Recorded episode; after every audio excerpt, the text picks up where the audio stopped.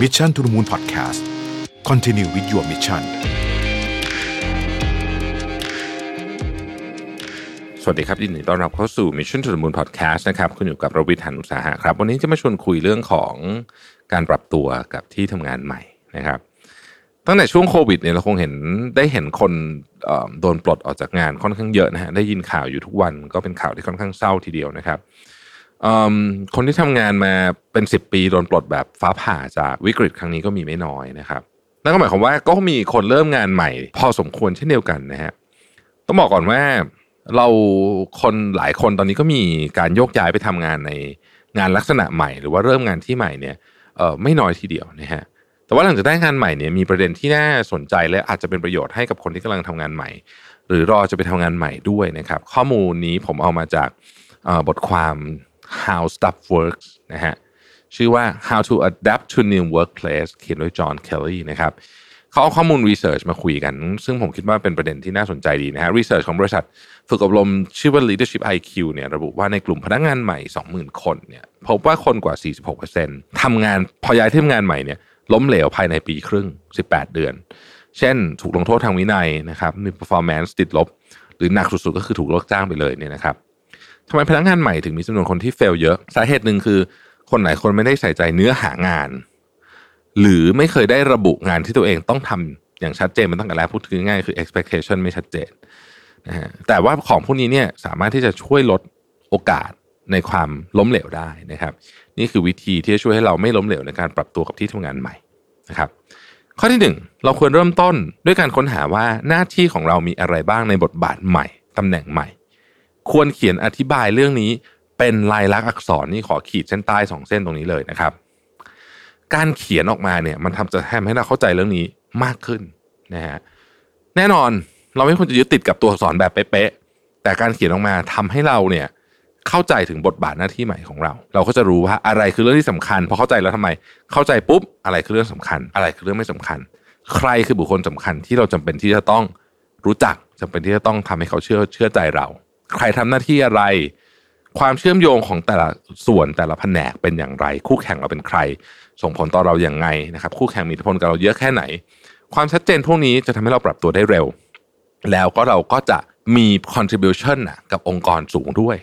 นะครับอันนี้เป็นเรื่องสำคัญมากนะฮะ contribution กับองค์กรสูง เราก็มี value สูงนะโอกาส fail ก็น้อยนั่นเองนะครับ ข้อที่ 2 ฟังให้มากและหาทางให้ตัวเองรับ feedback ให้ได้นะครับ Leadership IQ เนี่ยเขาเข้าไปสำรวจคนที่ทำงานเนี่ยพบว่าสิ่งที่พนักงานใหม่มักจะล้มเหลวกันเนี่ย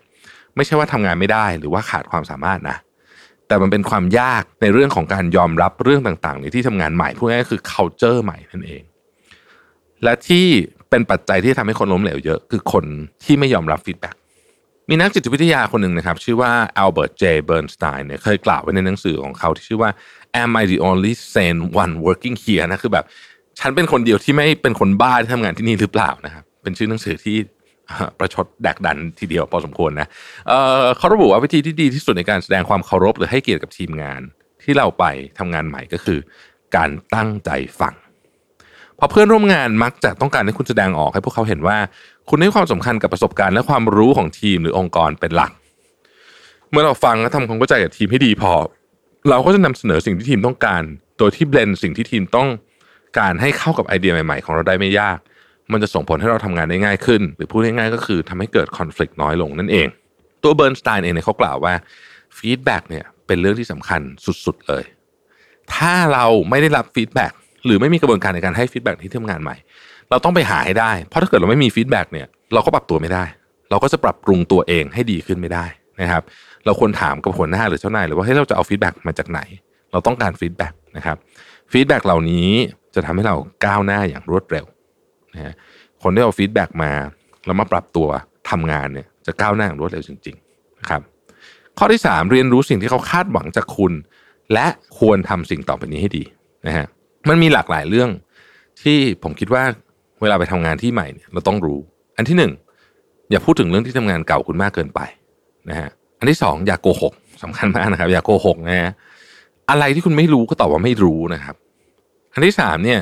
เวลาทำงานพลาดอย่าปกปิด โดยเฉพาะในช่วงแรกๆ อันที่สี่เมื่อเราถามคำถามใครในทีมไป ไม่ว่าจะเป็นหัวหน้าหรือคนอื่นๆก็ตามเนี่ยนะครับ คุณควรจะบันทึกมันไว้นิดหนึ่งว่าคุณถามเรื่องอะไรเข้าไป เพื่อที่จะได้ติดตามมันถูกนะครับ และจำไว้เลยนะครับว่าไม่มีใครชอบถ้าคุณถามคำถามซ้ำๆเดิมๆซ้ำไปซ้ำมา บางทีคุณจำไม่ได้คุณถามไปแล้วด้วยก็มีนะฮะ ข้อต่อไปคือมีอะไรที่เป็นเรื่องใหญ่ ๆ หรือที่เราคิดว่าแบบอืมเรื่องนี้มันดูจะเกินขอบเขตเราไปหน่อยเนี่ย ให้บอกกับหัวหน้าทีม อย่าอย่าเซอร์ไพรส์ด้วยการไม่บอกหรือพยายามจะแก้ปัญหาเอง ถ้ามันดูใหญ่เกินไป อีกข้อหนึ่งก็คือว่าถ้าบริษัทมีคู่มือพนักงานหรือปฐมนิเทศเนี่ยควรให้ความสำคัญกับเรื่องนี้มากๆ บางคนไม่เคยอ่านนะ employee handbook เนี่ยนะครับบางทีเนี่ยใน employee handbook เนี่ยมันมีของบางอย่างที่สำคัญมากซ่อนอยู่โดยเฉพาะเรื่อง culture แม้ทั้งหมดจะเป็นเรื่องง่ายๆ แต่หลายคนก็ทำได้ยากอยู่ดีนะครับ คนเรามักมองข้าม checklist เล็กๆน้อยๆพวกนี้ไปนะอยากให้ทำเป็น checklist เลยเวลาไปทำงานที่ใหม่ เมื่อคุณทำงานที่ใหม่แล้วคุณมี checklist เหล่านี้เนี่ยสิ่งที่คุณจะทำมีโอกาสทำได้สูงคือมี quick win คือมีชัยชนะอันรวดเร็วนะครับ แล้วเนี้ยมันจะสร้างความมั่นใจให้คุณแล้วคุณก็จะเป็นคนที่ปรับตัวได้ดี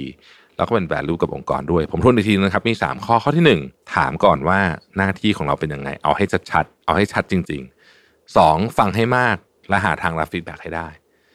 3. เรียนรู้สิ่งที่เขาคาดหวังจากคุณนะครับ